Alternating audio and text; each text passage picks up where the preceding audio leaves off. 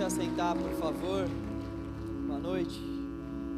Vamos permanecer orando ao Senhor por mais alguns instantes. Deus, nós estamos aqui para contemplar a Tua doce presença. Nós estamos aqui, Senhor, porque a Sua palavra nos alcançou, Deus. Nós estamos aqui, Deus, porque a nossa vida era vazia. A nossa vida era triste.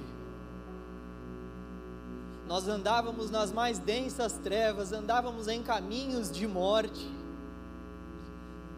Deus, já não havia mais esperança para nós. Mas Deus, o Senhor veio ao nosso encontro, Deus. Logo, nós, seres desprezíveis, merecedores da Tua ira, indignos, transgressores, pessoas más, logo nós, Deus, que viramos as costas para o Senhor tantas vezes. Obrigado por termos sido alvo do Teu amor. Obrigado, Deus, por ter colocado no nosso coração o Teu Espírito. Obrigado, Deus, porque o Seu Espírito Santo, Deus, nos dá a esperança da eternidade. Nós podemos olhar para esse mundo e dizer: Abba, Pai. Nós podemos olhar para esse mundo tenebroso, cheio de morte, gerando mal, e dizer: Abba, Pai. Pai querido, Pai amado, nós aguardamos a Tua volta, Deus. O que nós estamos cantando não é uma utopia, é a realidade da Sua palavra. Nós aguardamos a Tua volta, Deus. Nós esperamos ansiosamente pela manifestação do Senhor. Manifestação essa que fará com que todo joelho se dobre e toda língua confesse que Tu és o Senhor. Não existe nenhum outro além de Ti, nem nos céus, nem na terra. Nenhum outro digno do nosso louvor, nenhum outro digno da nossa prostração, nenhum outro digno da reverência do nosso coração. Tu és único, Deus. Tu és único, Tu és adorado. Se revele a nós, Deus, essa é a nossa oração. Nós precisamos Te conhecer mais, Deus, porque na medida que Te conhecermos, nós conheceremos mais a nós mesmos, e na medida que nós nos conhecemos a partir do Senhor, nós seremos plenos, transformados, íntegros. Se revele a nós, Deus. Tantas pessoas aqui aflitas, precisando ouvir a Tua voz, Deus. Há tantos de nós aqui, Senhor, passando por um esfriamento na fé, Deus. Nós Te pedimos, Pai, venha com o Teu Espírito nos aquecer, venha com o Teu Espírito nos encher, venha com o Teu Espírito nos inundar. Venha com o Teu Espírito fazer a obra que somente o Senhor pode e sabe fazer no nosso coração, Deus. Venha com o Teu Espírito trazendo sentido. Venha com o Teu Espírito trazendo propósito, trazendo ao nosso coração mais amor pela Sua palavra, pela Sua presença, pela Sua criação, pela Sua igreja. Venha com o Teu Espírito, Deus, e quebrante os nossos corações, Deus. Livra-nos de toda distração, livra-nos de todo mal, livra-nos, ó Deus, de tudo aquilo que vem para tirar o nosso foco da Sua palavra e daquilo que o Senhor deseja falar aos nossos corações. Leva os nossos corações e as nossas mentes, ó Deus, cativas à obediência de Cristo, em nome de Jesus. Amém. Amém. Em nome de Jesus. Boa noite, galera. Deus é bom. A gente está escuro aqui hoje.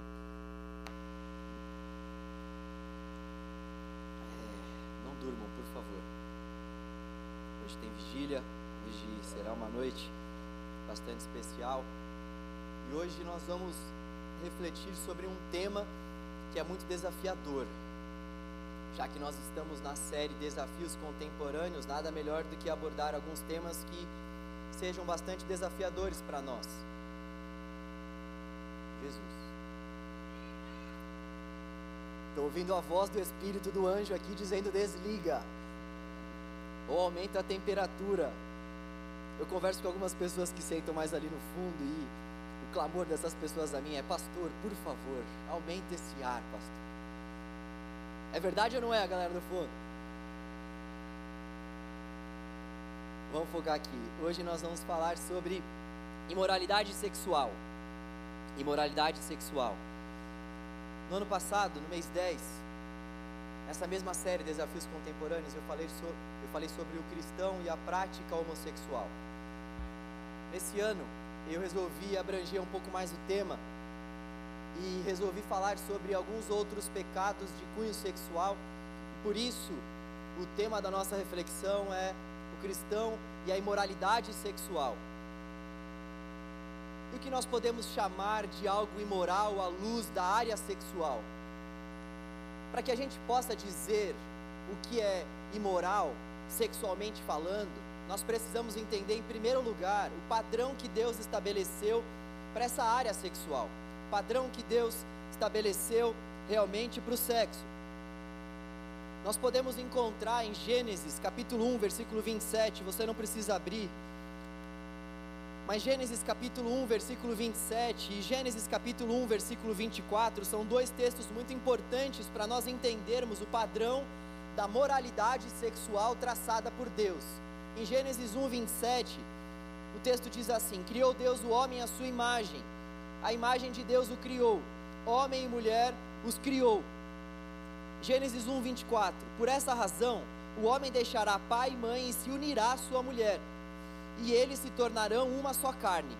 Nós vemos então em Gênesis 1, 27, o padrão de Deus para a criação dos seres humanos. Deus criou o homem, Deus criou a mulher, Deus criou Adão e Deus criou Eva. E nós vemos em Gênesis 1, 24, o padrão de Deus para a união entre esse homem e essa mulher. Deus cria e Deus estabelece o padrão. E não poderia ser diferente. Se nós realmente estamos atrás do padrão da moralidade sexual, nós precisamos necessariamente recorrer àquele que criou não somente os seres humanos, mas como o próprio sexo em si. E é importante também nós entendermos que sempre quando a gente fala sobre esse tipo de assunto, ainda mais dentro da igreja, existem alguns pressupostos que nos acompanham.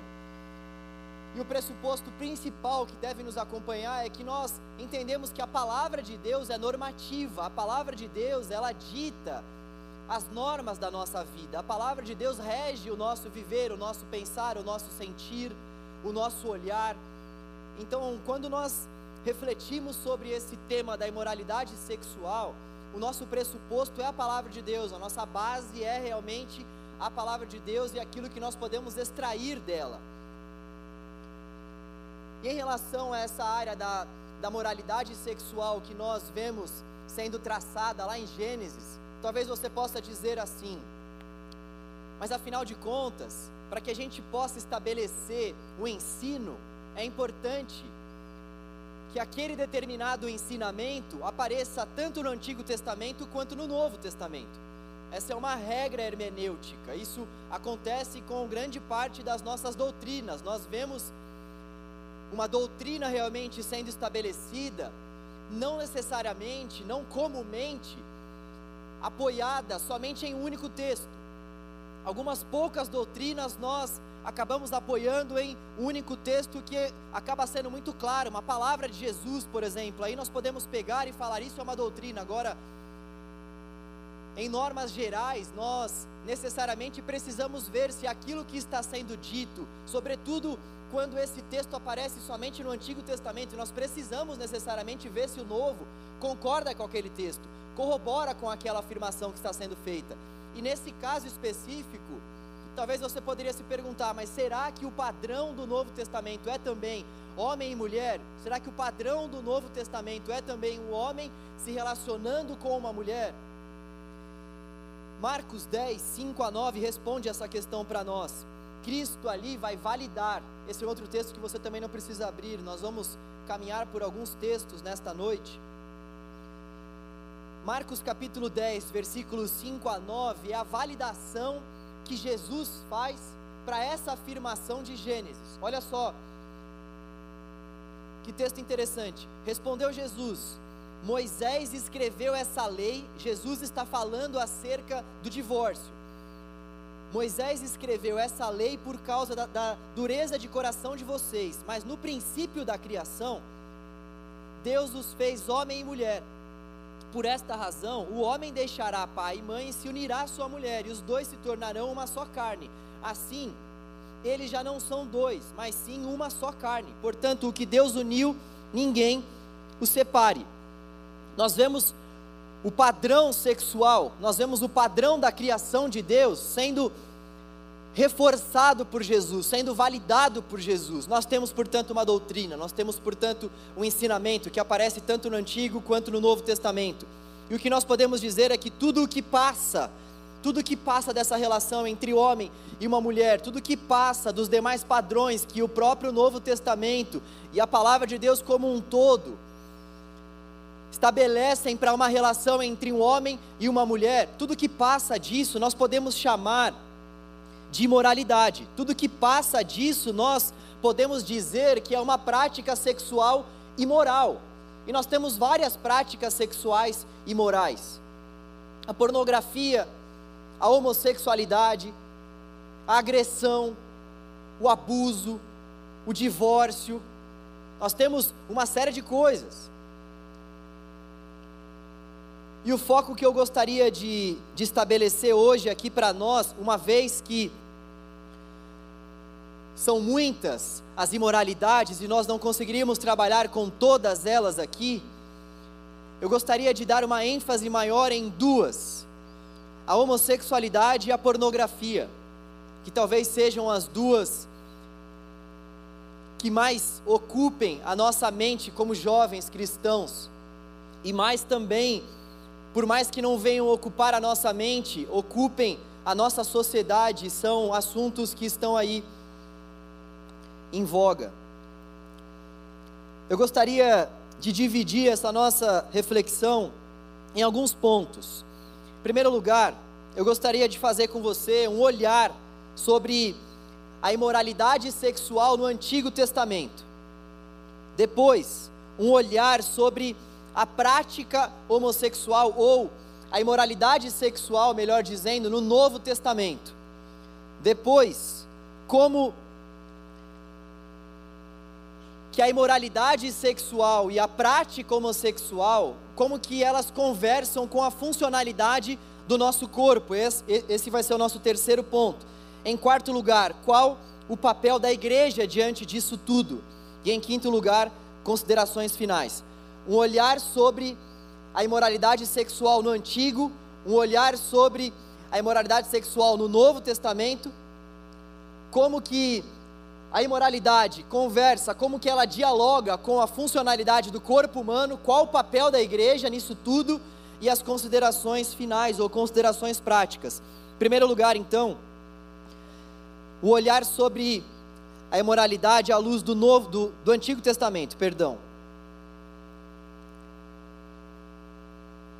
que nós vemos texto de Gênesis 19, é que ao longo do Antigo Testamento, as cidades de Sodoma e Gomorra, elas se destacavam como símbolos de imoralidade e são conhecidas por causa da sua destruição definitiva pelo fogo e enxofre. E por que é importante a gente falar sobre essa cidade de Sodoma e Gomorra? Porque existem termos no Novo Testamento que vão se referir à prática homossexual, que vão fazer menção exclusivamente à cidade de Sodoma e Gomorra. Sodomitas, por exemplo, é um termo que vai aparecer em muitas traduções para fazer menção a práticas homossexuais, a práticas sexuais imorais que eram feitas na cidade de Sodoma e Gomorra. nós vemos que essas práticas imorais, elas já aconteciam desde o Antigo Testamento. E como nós já vimos, o padrão estabelecido por Deus é o padrão de um homem com uma mulher que saem da sua casa e se relacionam. Ou melhor, que saem da casa de seus pais e se relacionam.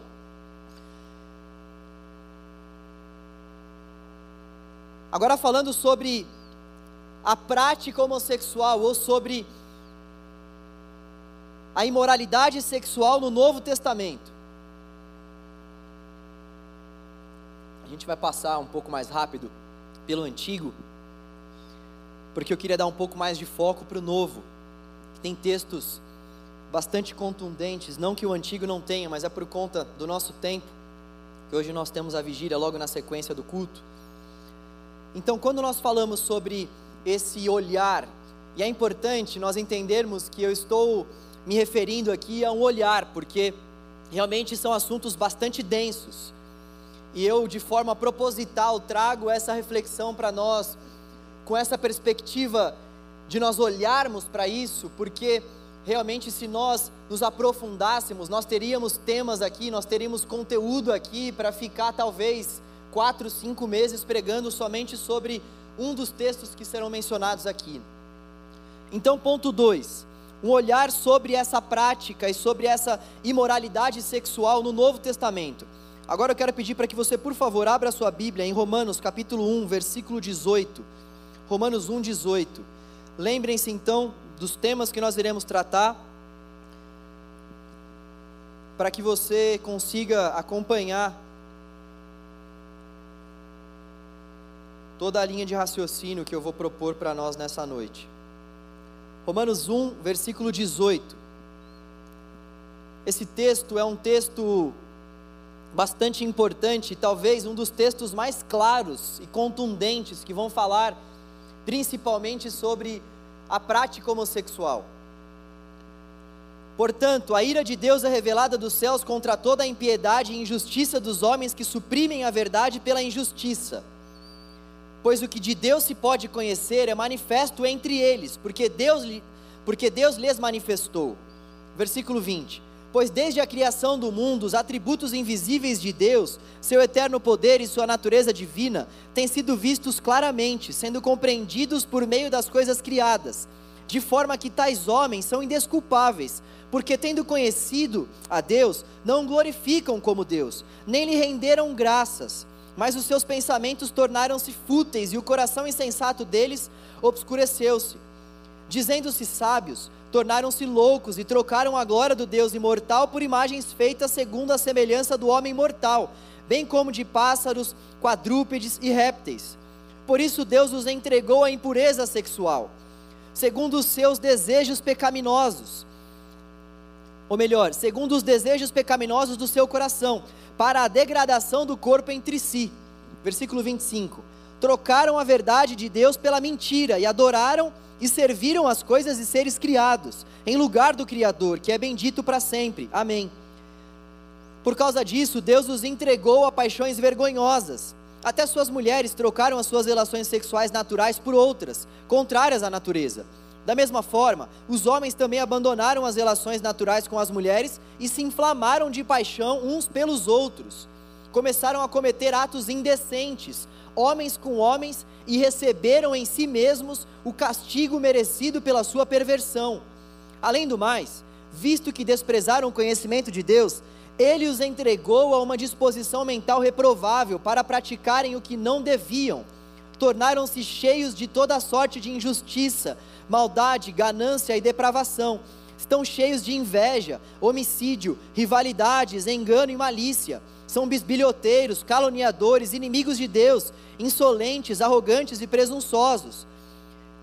Inventam maneiras de praticar o mal, desobedecem aos seus pais, são insensatos, desleais, sem amor pela família, implacáveis. Versículo 32. Embora conheçam o justo decreto de Deus, de que as pessoas que praticam tais coisas merecem a morte, não somente continuam a praticá-las, mas também aprovam aqueles que as praticam.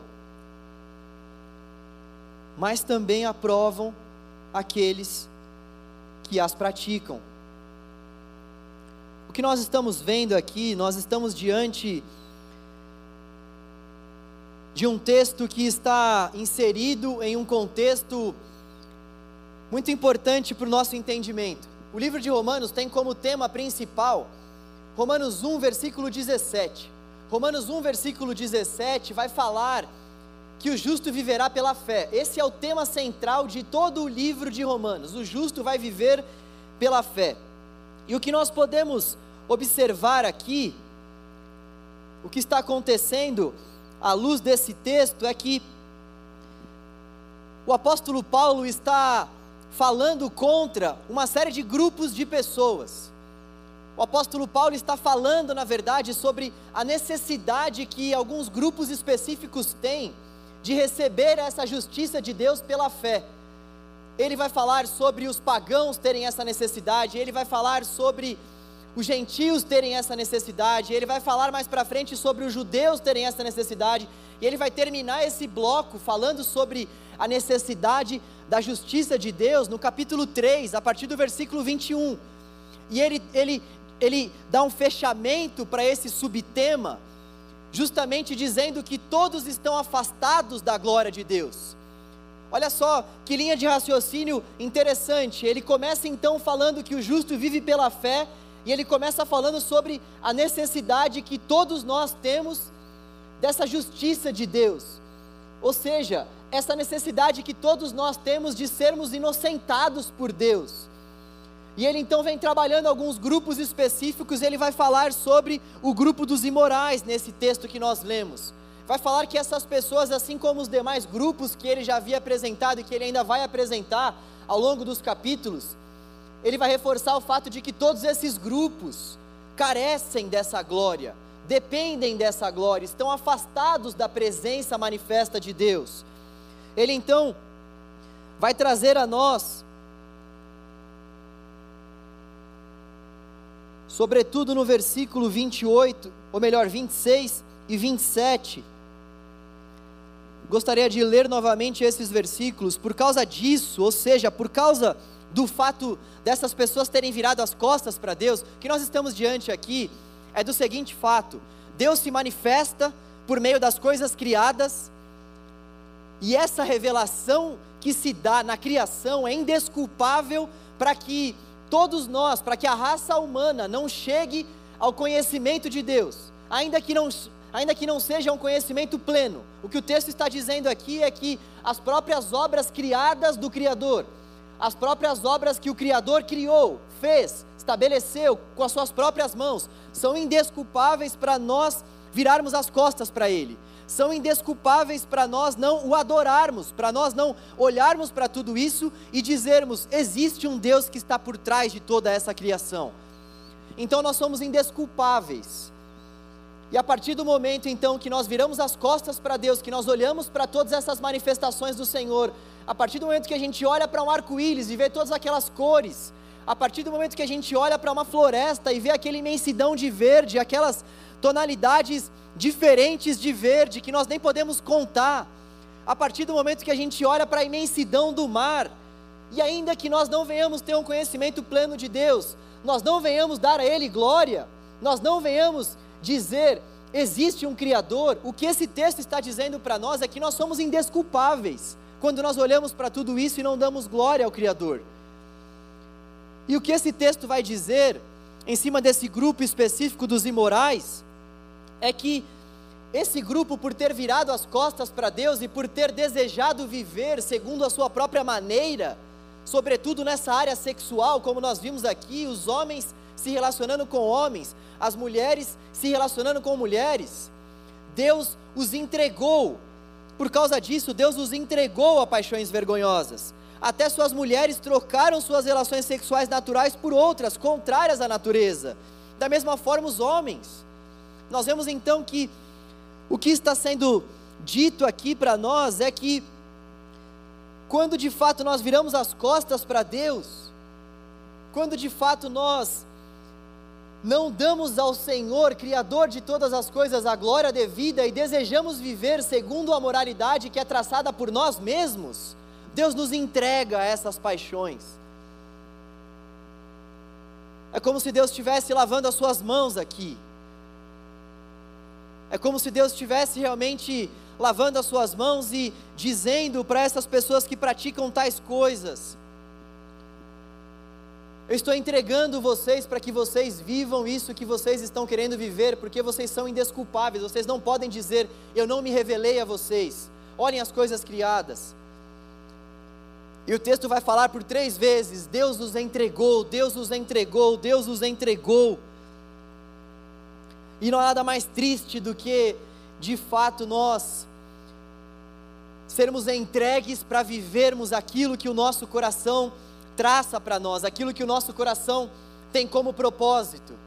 Não há nada mais triste do que, de fato, nós deixarmos os propósitos de Deus de lado e ouvirmos da parte de Deus que Ele vai nos entregar para que a gente viva os nossos próprios propósitos. É isso que está acontecendo aqui. E Deus realmente, Ele está irado, justamente pelo fato dessa revelação ser suficiente para que todos nós venhamos dar a Ele glória, honra e louvor. E o ponto principal aqui, para Paulo, é que a ira de Deus sobre os que rejeitam o Senhor como Criador, muitas vezes assume a forma de deixar as pessoas sofrerem as consequências de conseguirem o que desejam. Em outras palavras, nós nos tornamos semelhantes àquilo que nós adoramos. Essas pessoas estão adorando elas próprias, essas pessoas estão adorando não ao Deus Criador, e elas estão se tornando semelhantes àquilo que elas estão adorando. Existe um outro texto que é muito contundente e claro, que vai falar também sobre a prática homossexual, que está lá em 1 Coríntios capítulo 6, versículos 9 e 10, eu queria que a gente também passasse por esse texto, que é um texto muito importante para nós. 1 Coríntios capítulo 6, versículos 9 e 10.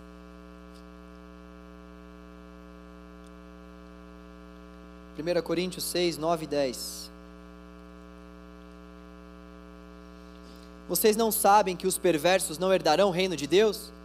Não se deixem enganar, nem imorais, nem idólatras, nem adúlteros, nem homossexuais, passivos ou ativos, nem ladrões, nem avarentos, nem alcoólatras, nem caluniadores, nem trapaceiros herdarão o reino de Deus. Assim foram alguns de vocês, mas vocês foram lavados, foram santificados, foram justificados no nome do Senhor Jesus Cristo e no Espírito do nosso Deus. Nesse texto de 1 Coríntios, capítulo 6, versículos 9 e 10, nós podemos destacar 2 principais termos, que aqui na Nova Versão Internacional, na NVI, são traduzidos como homossexuais passivos ou ativos. O termo que é traduzido como homossexual passivo é malakoi. E eu não costumo trazer muitos termos gregos aqui. Tem um professor que disse algo que eu nunca me esqueço, ele fala, João, na pregação você leva a janta. O que ficou na cozinha, você deixa na cozinha. A cozinha são os termos gregos. A janta é a pregação um pouco mais palpável, a pregação prática, aquilo que realmente nós precisamos para o nosso dia a dia. Mas eu gostaria de trazer alguns termos gregos aqui, porque quando a gente mergulha nesses termos gregos, nós podemos de fato ter bastante propriedade para fazer certas afirmações, ainda mais em cima de um assunto como esse, onde muitas pessoas pegam esses termos e associam esses termos a outros usos dentro da própria palavra, para de repente tentar falar que essa palavra ela não tem o significado que os autores bíblicos desejaram dar a ela quando fizeram as traduções. E é importante também nós irmos para esses termos gregos, porque afinal de contas, o termo homossexual é um termo bem mais contemporâneo, é um termo bem mais tardio em relação ao ano que o texto foi escrito. Então olha só, primeiro termo grego então, malakoi. Esse termo ele pode ser usado tanto como um adjetivo, quanto um substantivo neutro ou masculino. O contexto será muito importante para a gente determinar qual o significado que nós vamos dar a esse termo. Isso é bastante comum nas palavras da língua grega. Existem muitas palavras que podem ter significados diferentes. E para a gente saber qual significado nós vamos atrelar para aquele determinado uso, nós precisamos entender o contexto no qual aquela palavra está inserida. Então, nós vamos ver três principais usos da palavra malakói ao longo da palavra de Deus. Primeiro uso como adjetivo, que significa mole ou macio. É usado lá em Lucas, capítulo 7, versículo 25, como um homem vestido de roupas finas. Esse texto, então, ele está falando sobre um homem que está vestido com roupas finas. É o mesmo termo que está sendo traduzido aqui como homossexuais passivos. A ARA vai traduzir, a ARA é Almeida Revista e Atualizada, é uma outra versão. Vai traduzir como homem trajado de vestes delicadas. Então, primeiro uso, o uso como um adjetivo, que pode significar mole ou macio. Segundo uso, substantivo neutro, que significa vestes macias, luxuosas. É um termo que é usado para vestes como feitas de materiais macios de fina textura, usado em Mateus 11:8, usado no seguinte contexto: um homem vestido de roupas finas, um homem ricamente vestido, segundo uma outra versão. Em terceiro lugar, nós vemos o uso como um substantivo masculino plural, que significa efeminado, empregado em 1 Coríntios 6, versículo 9. Esse termo, então, ele é traduzido dessas várias formas, e o que é assim imprescindível nós entendermos aqui é esse contexto no qual ele está sendo usado. Nós vamos para a parte final da conclusão, logo quando nós vemos o segundo termo, que é arsenokoitai, que é traduzido como homossexuais ativos. Antes de mais nada, é importante nós entendermos que esse termo malakói, ele é relacionado a homens e meninos que se permitem serem usados homossexualmente. Também pode haver essa conotação para esse termo. Essa palavra específica conota então passividade e submissão. Segundo termo, que é traduzido como homossexuais ativos, arsenokoitai. Essa palavra tem somente um tipo de uso, substantivo masculino plural, que significa homossexual, sodomita, que vem lá de Sodoma. Gênesis 19, que é uma cidade que tinha práticas sexuais bastante imorais. Pederasta também, que é um outro termo que nós vemos sendo bastante associado à filosofia grega, aonde um homem mais velho abusava de um homem mais novo, ou melhor, de um menino mais novo, de alguém que nem era um homem formado ainda. E também pode significar o homem que é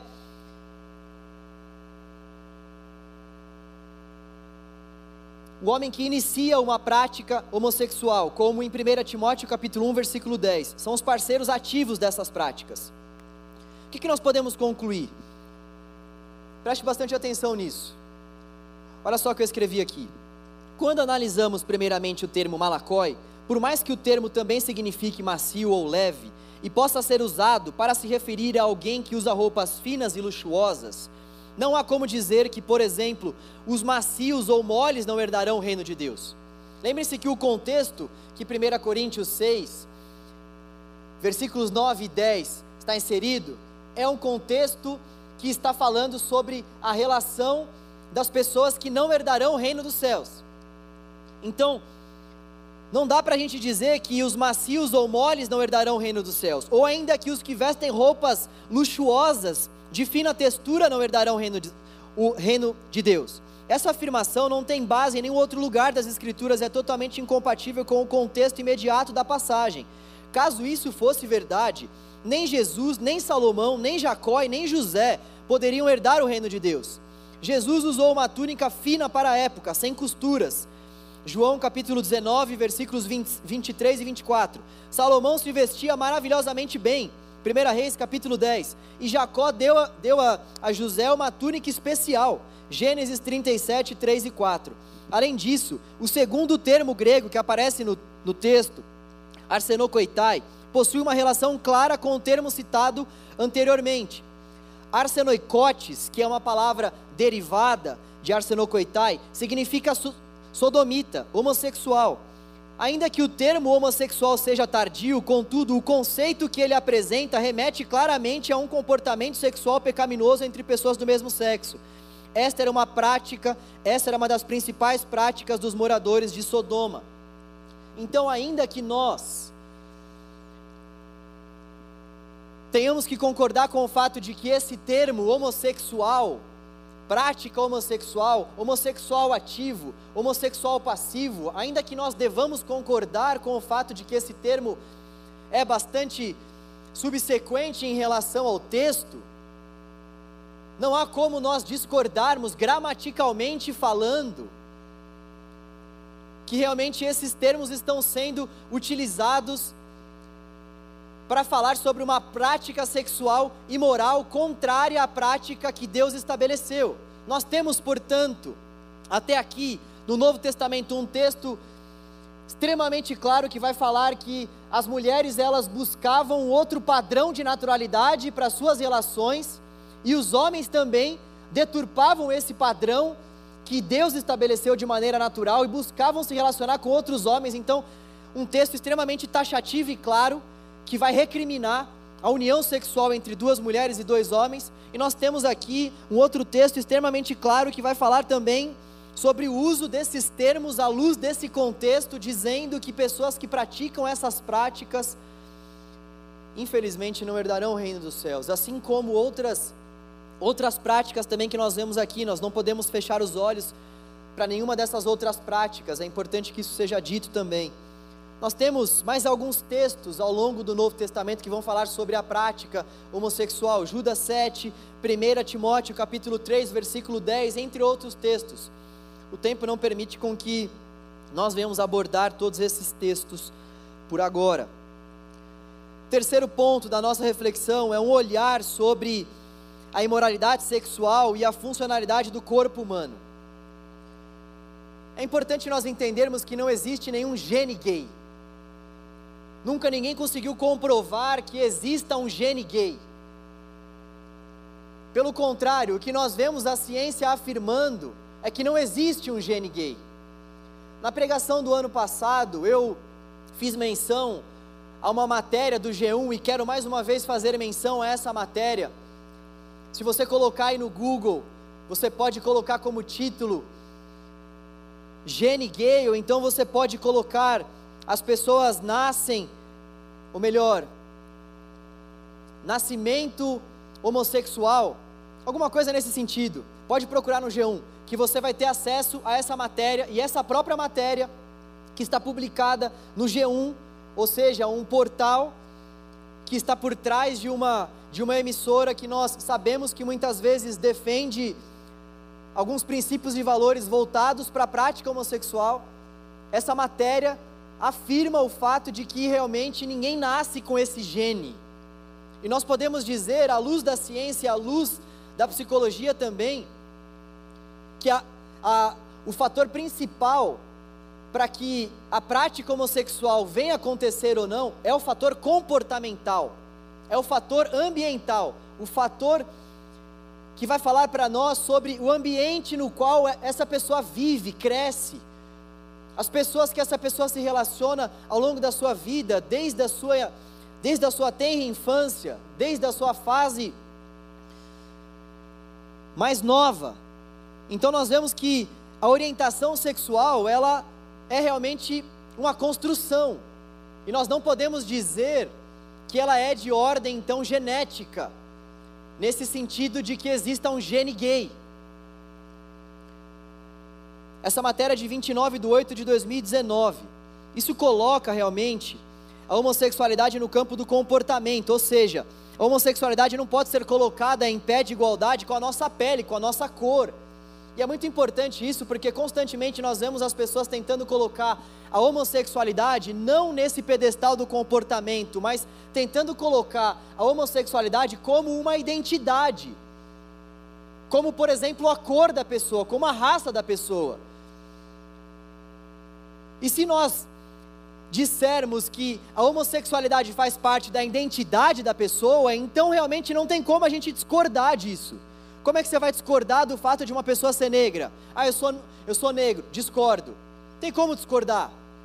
Eu sou branco, discordo. Não dá para discordar daquilo que faz parte da nossa identidade. Então por isso que em todo o tempo nós vemos um esforço de grande parte da mídia e de muitas pessoas e de muitos movimentos tentando levar a homossexualidade para o lado da identidade, sendo que na verdade a a homossexualidade está alinhada com o comportamento.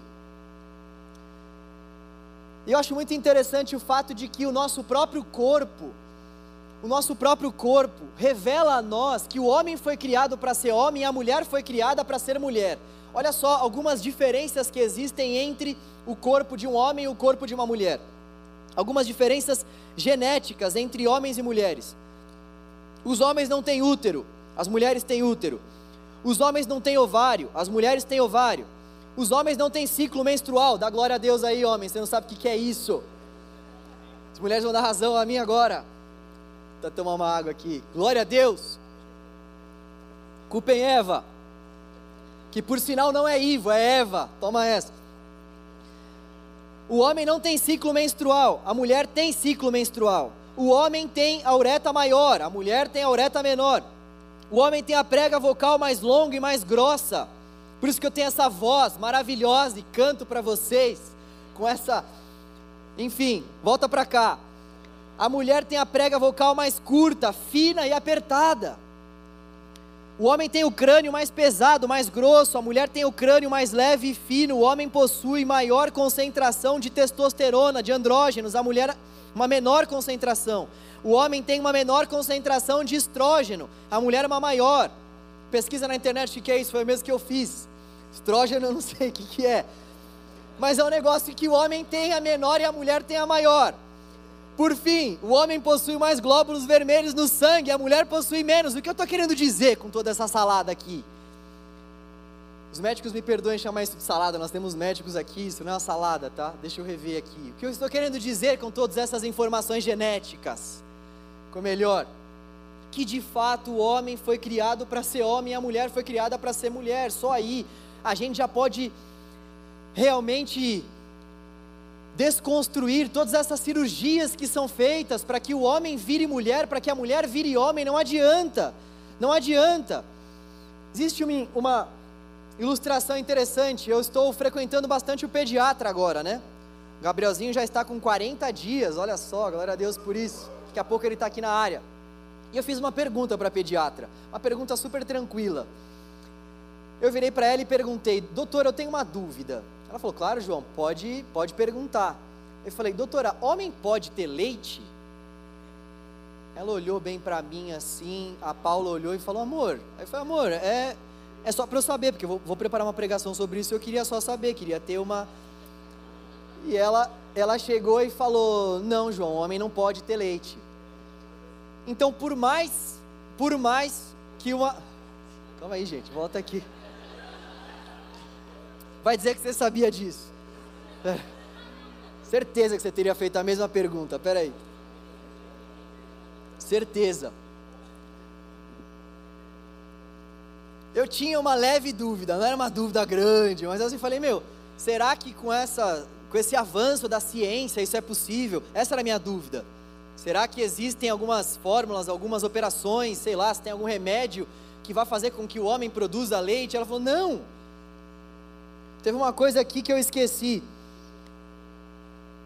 O homem, ele possui um cromossomo X e um Y. A mulher possui 2 cromossomos X. Fecha parênteses, eu tinha esquecido disso. Então, não adianta, por mais que o homem queira ser mulher, ele jamais vai conseguir produzir leite. Por mais que o homem queira ser mulher, ele jamais vai conseguir ter um ciclo menstrual. Por mais que a mulher queira ser homem, ela jamais vai conseguir ter um órgão genital compatível com o órgão masculino, ainda que ela coloque uma prótese, jamais vai ser igual ela nascer de fato com o abençoado do órgão. Eu ia falar bigulinho, que eu estou falando bastante por causa do meu filho. Não vai nascer com bigulinho, não adianta. Vamos avançando aqui. O nosso corpo segue um certo padrão de funcionalidade. O nosso corpo segue esse padrão de funcionalidade. E não adianta eu dizer, por exemplo, para os meus ouvidos: ó, come aí. Não adianta eu dizer para o meu estômago que ele deve bater. Essa é a função do coração. O nosso corpo, ele foi criado pelo Criador de forma detalhada, para que as funções do nosso corpo de fato pudessem, uma vez que tendo sido criadas pelo próprio Criador, atingir a sua plena funcionalidade.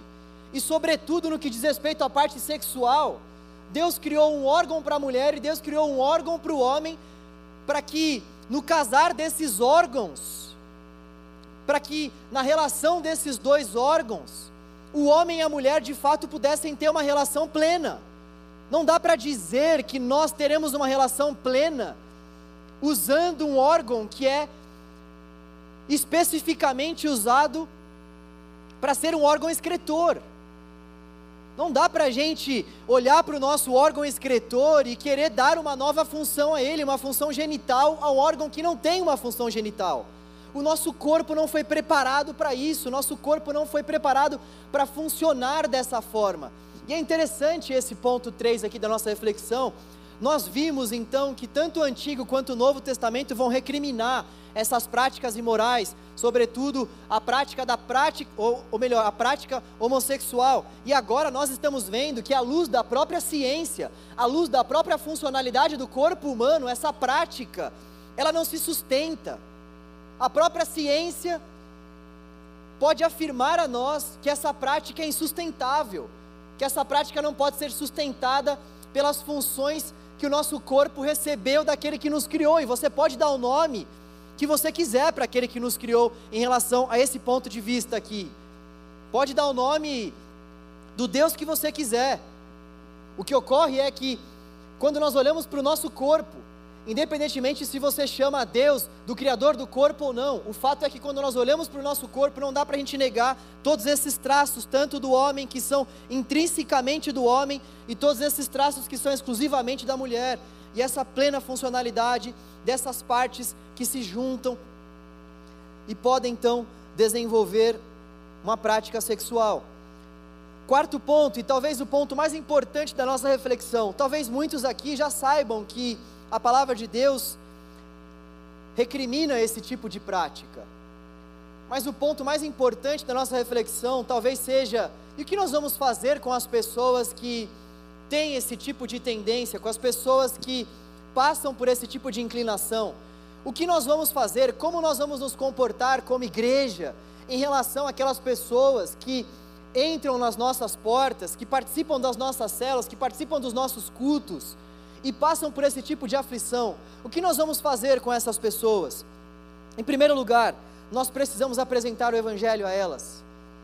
O Evangelho é o poder de Deus para a salvação de todo aquele que crê, tanto daquele que pratica a homossexualidade, quanto do hétero, quanto do perverso, quanto de cada um de nós. O Evangelho é o poder de Deus para a nossa salvação, e não existe nenhum outro caminho, não existe nenhuma outra verdade, nenhuma outra vida, a não ser a vida que o próprio Deus tem para nos dar através do Evangelho. Então nós precisamos apresentar o Evangelho, isso vale para nós também. Eu tenho um professor que diz que a principal necessidade da igreja é a evangelização, e é algo interessante nós pensarmos sobre o ponto de vista da evangelização na igreja. Mas é isso que nós precisamos, ouvir o Evangelho, e com essas pessoas isso não é diferente. Se você passa por algum tipo de luta nessa área sexual, ainda que não necessariamente seja em relação à prática para com o mesmo sexo, mas a pornografia, vícios, masturbação, entre outras tantas coisas, o que nós precisamos é do Evangelho. Do Evangelho. Somente o Evangelho pode trazer a solução para o grande problema da humanidade, que é o afastamento que nós temos diante de Deus por conta dos nossos pecados. Esse é o grande problema da humanidade, a separação diante de Deus por conta dos nossos pecados. E é só o Evangelho que pode, de fato, nos aproximar de Deus. A questão talvez principal seja como apresentar o Evangelho. Apresentar o Evangelho não é dizer quem vai para o céu e quem vai para o inferno. Nós muitas vezes, como cristãos, nós temos esse costume de olhar para a vida de algumas pessoas, de olhar para algumas práticas e já... João, inferno. Kaká, céu. Julie, céu. Vantuil, céu. João, inferno. Nós temos esse costume muitas vezes de olhar para a vida das pessoas, de olhar para as práticas que as pessoas fazem e sair determinando quem vai para o céu e quem vai para o inferno, sendo que na verdade esse não é o nosso papel. Nosso papel não é falar quem vai entrar no céu ou não, nosso papel é apresentar o Evangelho, apresentar o Evangelho a toda a criatura, e apresentar o Evangelho acima de tudo com amor. Jesus tratou do pecado da mulher adúltera, mas recuperou a pecadora. Jesus tratou as pessoas à sua volta com amor. Não dá para a gente dizer que nós servimos ao Deus que se intitula amor, Deus é amor, e nós não termos amor para apresentar para as pessoas, e nós não amarmos as pessoas à nossa volta, independentemente das práticas que elas cometam. As pessoas precisam entrar nessa porta, ainda que elas estejam praticando a homossexualidade ou não, elas precisam entrar nessa porta e serem tratadas com amor.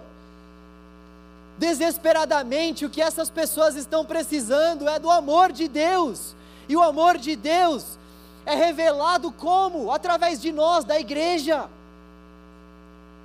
Como que essas pessoas vão ser abraçadas? Quem Deus quer usar para abraçar essas pessoas? E entre outras tantas pessoas, todos os grupos existentes, quem Deus deseja usar para abraçar? Nós, a igreja. Nós precisamos apresentar o Evangelho com amor, apresentar o Evangelho realmente com empatia, com misericórdia, nos colocando no lugar dessa pessoa que passa por esse tipo de luta. Chega de ódio, chega de falta de respeito, chega de falta de empatia. E é claro que quando nós falamos sobre nos relacionarmos, apresentarmos o Evangelho com o amor, um dos traços principais do amor é a correção. Quem ama corrige, Deus nos ama e por isso Ele nos corrige. A correção é uma das principais marcas do amor. No entanto, essa correção deve ser feita de forma empática. Essa correção, ela deve ser feita como o Senhor deseja que nós venhamos fazer à luz do texto. Uma segunda coisa que nós como igreja precisamos fazer, que tem a ver justamente com essa correção, é exortar. O Evangelho não poupa ninguém.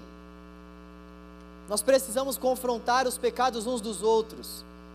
Isso, eu volto a dizer, não vale somente para quem passa por um pecado na área sexual, isso vale para todos nós. Nós somos a habitação do Espírito, então a própria palavra de Deus vai dizer que nós devemos confrontar uns aos outros. E uma das principais marcas de um cristão é justamente a luta contra os seus pecados. Estava acompanhando uma vez, alguns anos atrás, uma pessoa que estava passando por algumas dificuldades nessa área da homossexualidade, e o que a pessoa que estava passando por essa dificuldade me disse foi o seguinte: João, por que eu tenho que lutar contra algo que eu não quero sentir? Por que eu tenho que ficar lutando contra algo que eu muitas vezes não quero sentir? Será que essa não é uma clara manifestação, não é um claro sinal de que eu não devo lutar contra isso? Porque eu não quero sentir, eu sinto, então por que eu devo lutar contra? E eu disse justamente isso para ele. Uma das principais marcas, se não a principal marca da nossa caminhada com Cristo, é a luta contra os nossos pecados. Não é somente porque eu sinto algo, porque eu penso algo, que eu vou dar vazão para aquilo. Pelo contrário, eu penso e sinto muitas coisas que eu não deveria pensar e sentir. Mas é aí justamente que o Espírito Santo de Deus entra, para consertar o meu coração, para exortar a minha vida, para me aproximar do centro da vontade de Deus, para ajustar o meu coração com a vontade do Pai. Então esse é um dos principais papéis do Espírito mesmo, ele vai ajustando a nossa vida. Então se você passa por esse tipo de desejo, não ache que por passar você deva dar vazão a esse desejo, porque nós como cristãos precisamos lutar contra os desejos que vêm da nossa carne.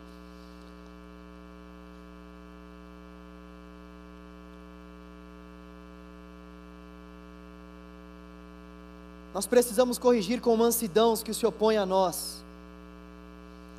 Em terceiro lugar, consolar. E consolar é ouvir, é abraçar.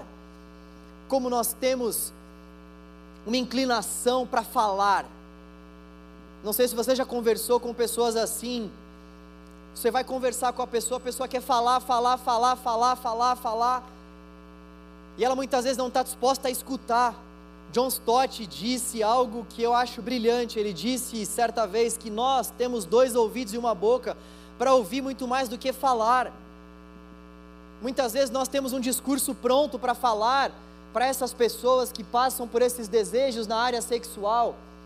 Nós temos um discurso todo armado para essas pessoas e nós não estamos dispostos a ouvir a história dessas pessoas, a luta que essas pessoas têm. Nós não estamos dispostos muitas vezes para ceder a essas pessoas o nosso ombro.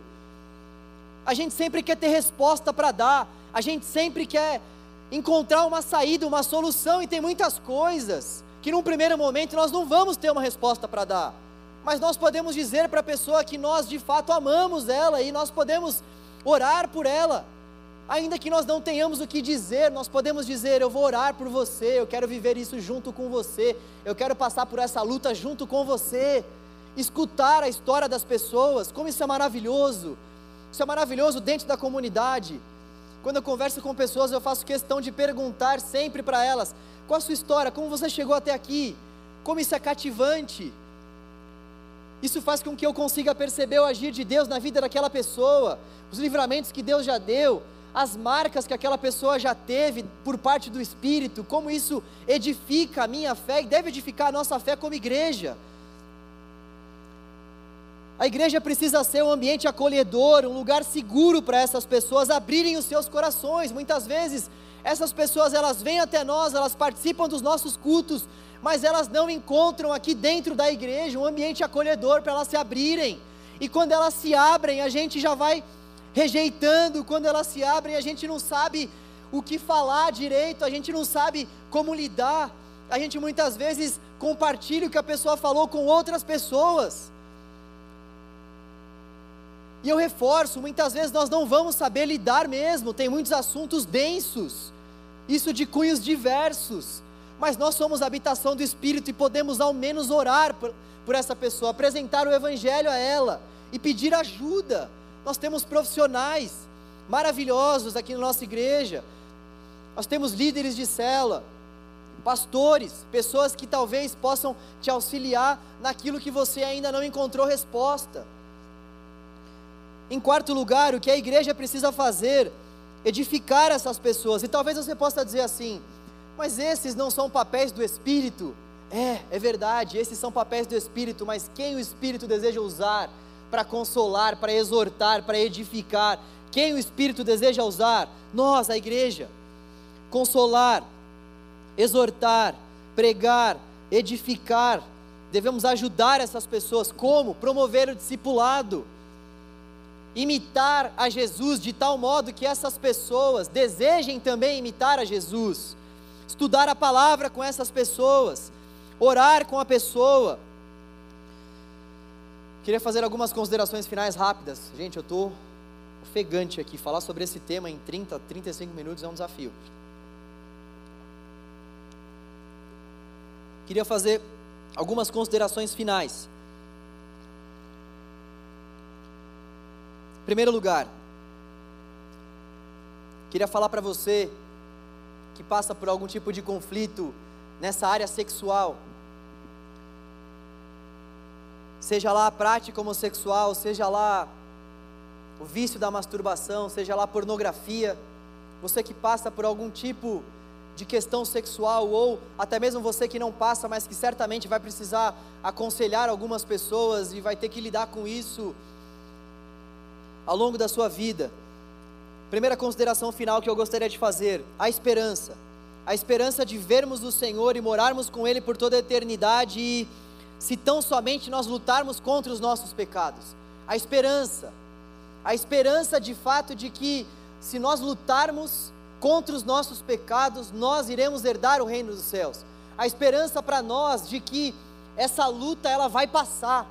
A esperança para nós de que haverá um momento onde não vai haver mais nenhum tipo de luta, de ódio, de rancor, de tristeza.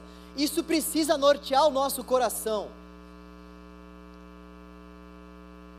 Eu me compadeço da sua dor, meu querido irmão e minha querida irmã. Eu já acompanhei muitas pessoas que passam por dificuldades nessas áreas. É uma dor que parece que não tem fim, mas vai ter fim. Há uma esperança. Há uma esperança sendo traçada no Evangelho de Jesus Cristo para todos aqueles que lutam contra os seus pecados. O texto de 1 Coríntios capítulo 6, versículo 11 vai dizer: assim foram alguns de vocês. Assim foram alguns de vocês. A esperança. Em segundo lugar, é preciso querer lutar. É preciso querer lutar, e para querer lutar é preciso enxergar de fato que essa é uma prática que, conforme as Escrituras Sagradas nos apresentam, é uma prática que vai na contramão daquilo que Deus deseja para mim e para a sua vida. Enquanto você realmente não cair em si de que é um pecado, de que praticar a homossexualidade, de que praticar a pornografia, de que continuar com esses vícios seja um pecado, você não vai lutar. É preciso que você de fato enxergue que a palavra de Deus, a palavra inspirada pelo próprio Deus, diz a nós que esse tipo de prática e de vida não é aquilo que Deus traçou para nós. Errar o alvo. Errar o alvo nós continuarmos com essas práticas. E para lutar é de fato necessário, imprescindível que nós tenhamos essa certeza. Porque se nós não tivermos, nós vamos titubear, a gente não vai lutar de fato. E olha só, não se julgue por ainda lutar contra os seus desejos. Não se julgue. Existem muitas pessoas que param de lutar porque não conseguem parar de desejar. Como se de fato fosse esse o chamado de Deus para nós: não desejem. O chamado do Evangelho para nós é: ainda que vocês desejem, digam não. Ainda que vocês passem por esse tipo de luta, pelo fato do Espírito Santo de Deus ser habitação dentro do coração de vocês, vocês têm poder para dizer não.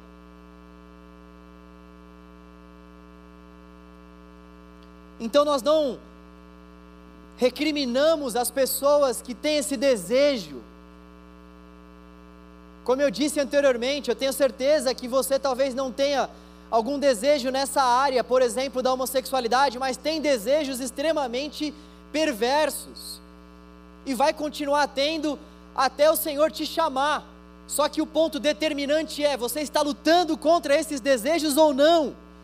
Até que ponto você luta contra esses desejos? Até que ponto você tem esses desejos de maneira que esses desejos ocupam o centro do seu coração, ou você tem permitido com que de fato o Espírito seja o centro do seu viver e da sua vida?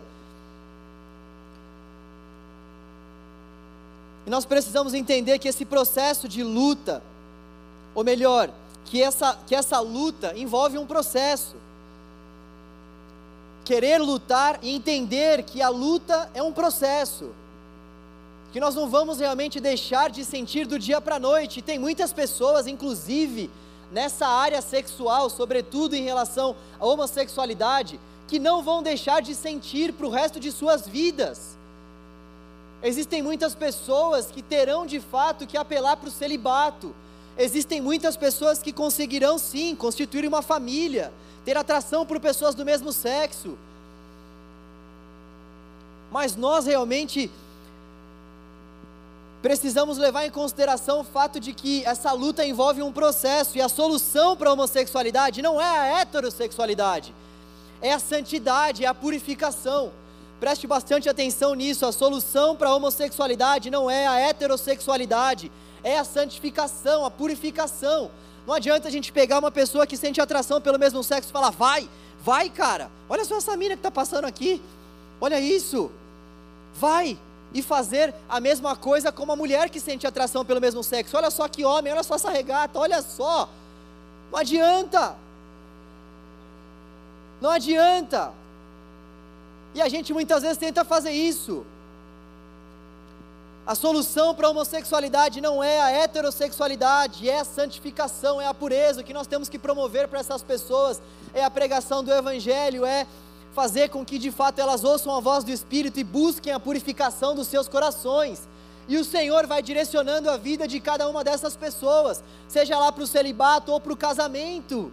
Mas o que nós temos que ter em mente então é que a luta envolve um processo, e nós não podemos deixar de lutar. Quarto lugar, toda tentação é suportável. Você e eu não seremos tentados além daquilo que nós podemos suportar. 1 Coríntios 10:13, esse versículo precisa estar na nossa mente, no nosso coração. Não sobreveio sobre nós tentação que não fosse humana, tentação que não fosse de fato passível de ser suportada. E juntamente com a tentação, nosso Senhor promove um escape. Isso é algo que deve fazer com que a gente olhe para as nossas crises, para os nossos conflitos, para as nossas lutas e diga: Senhor, eu sei que eu posso suportar. E não é autoajuda, não é palavra de autoajuda. A força não está em nós mesmos, a força vem do alto. Nós podemos suportar porque o Senhor mora em nós. Nós podemos suportar porque o Espírito intercede por nós com gemidos inexprimíveis, endireita a nossa oração. Nós podemos suportar porque o próprio Deus é conosco, o próprio Deus vive dentro de nós, e por isso que nós podemos suportar. E em quinto e último lugar, é preciso buscar ajuda. É preciso buscar ajuda. Nós não vamos conseguir viver a vida cristã sem buscar ajuda. O nosso Deus nos colocou dentro de uma comunidade e não deu todos os dons a uma só pessoa, justamente porque nós precisamos uns dos outros. Nós precisamos dos dons que existem na vida um do outro. Nós precisamos de fato mergulhar na comunidade, mergulhar para essa vida em comunidade. Nós precisamos buscar ajuda na comunidade.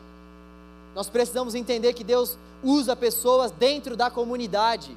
Nós precisamos de fato buscarmos aquelas pessoas que Deus está colocando à nossa volta, para que nós sejamos ministrados pelo Senhor através da vida dessas pessoas. E como eu disse, existem muitos profissionais competentes, existem muitos profissionais altamente capacitados, que juntamente com o texto, que juntamente com a palavra de Deus, podem nos auxiliar muito.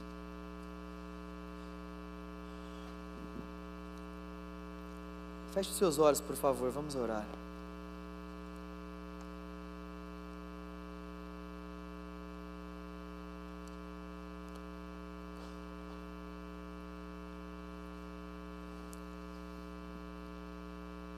Senhor, obrigado pela sua palavra, Deus. Obrigado pela sua palavra, Deus. Nós acreditamos que a sua palavra é poder de Deus, poder do Senhor para a nossa salvação. Nós acreditamos que o seu evangelho é tudo que nós precisamos, Deus. Nós acreditamos do fundo do nosso coração, Pai, que tudo o que está contido na sua palavra, Deus, deve reger a nossa vida, é norma para nós, Deus. Nós te damos graças porque o Senhor se revelou a nós através da palavra, Pai. Senhor, nós queremos te pedir para que a sua palavra penetre os nossos corações e as nossas mentes. Nós queremos te pedir, Deus, para que a sua palavra seja conforto para todos aqueles que passam por angústias, para todos aqueles que passam por lutas, Senhor. Nós queremos te pedir para que a sua palavra, Pai, e somente a sua palavra, possa de fato, Senhor, normatizar a nossa vida, a nossa conduta, Deus. Oh Deus, nós queremos orar também por todas aquelas pessoas que estão mergulhadas em vícios, em práticas pecaminosas. Oh Deus, nós queremos te pedir, Senhor, para que a nossa comunidade seja uma comunidade acolhedora. Nós queremos te pedir para que a nossa comunidade seja uma comunidade que abraça, que ama. Oh Deus, com que pessoas que estão vivendo, Senhor, nessas práticas, entrem por essa porta e se sintam amadas. Entrem por essa porta e se sintam respeitadas por nós, Deus. Oh Deus, com que nós venhamos também exortar essas pessoas, porque o amor, Deus, tem como marca principal a correção. Dê-nos palavras de sabedoria, palavras de conhecimento, para que essas pessoas, Senhor, sejam exortadas, e outras tantas pessoas também que estão vivendo no pecado sejam exortadas e edificadas pelo Teu Espírito, Deus. E nós então sejamos uma comunidade separada para a Tua glória, uma comunidade limpa, uma comunidade santa. Oh Deus, ajude essas pessoas, Senhor, que muitas vezes têm passado por essas lutas. Louvado seja o Teu nome, Deus, por todos aqueles que têm lutado. Continue fortalecendo essas pessoas, ó Deus. Continue dando a essas pessoas graça, sabedoria. Continue dando a essas pessoas vigor, força. Ó Deus,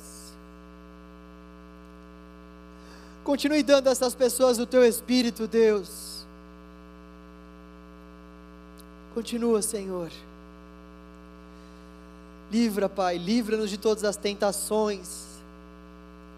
Livra-nos de todas as tentações, Deus. Livra-nos, Pai.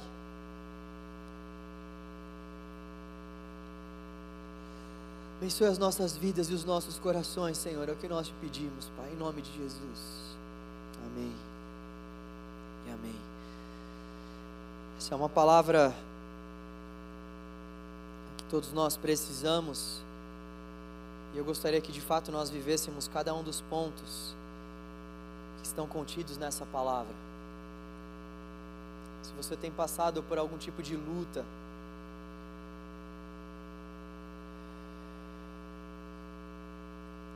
procure chamar essa luta de pecado.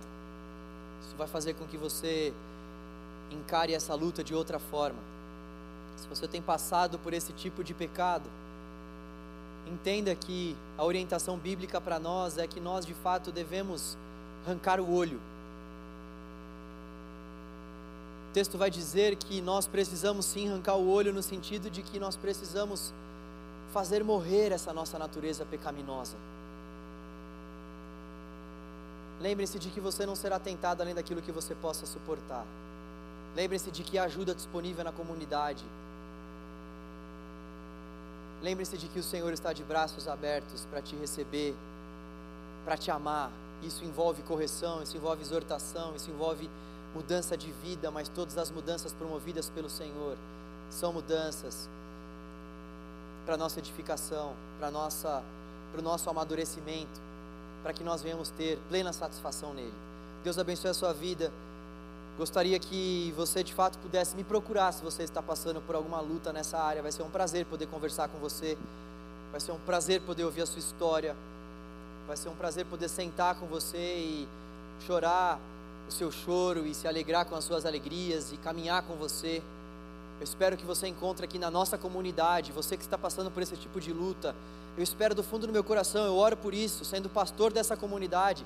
Eu oro para que você esteja encontrando aqui pessoas que te amem, pessoas que muitas vezes já souberam das suas lutas e mesmo assim continuam te amando. É isso que eu espero que aconteça aqui no canal.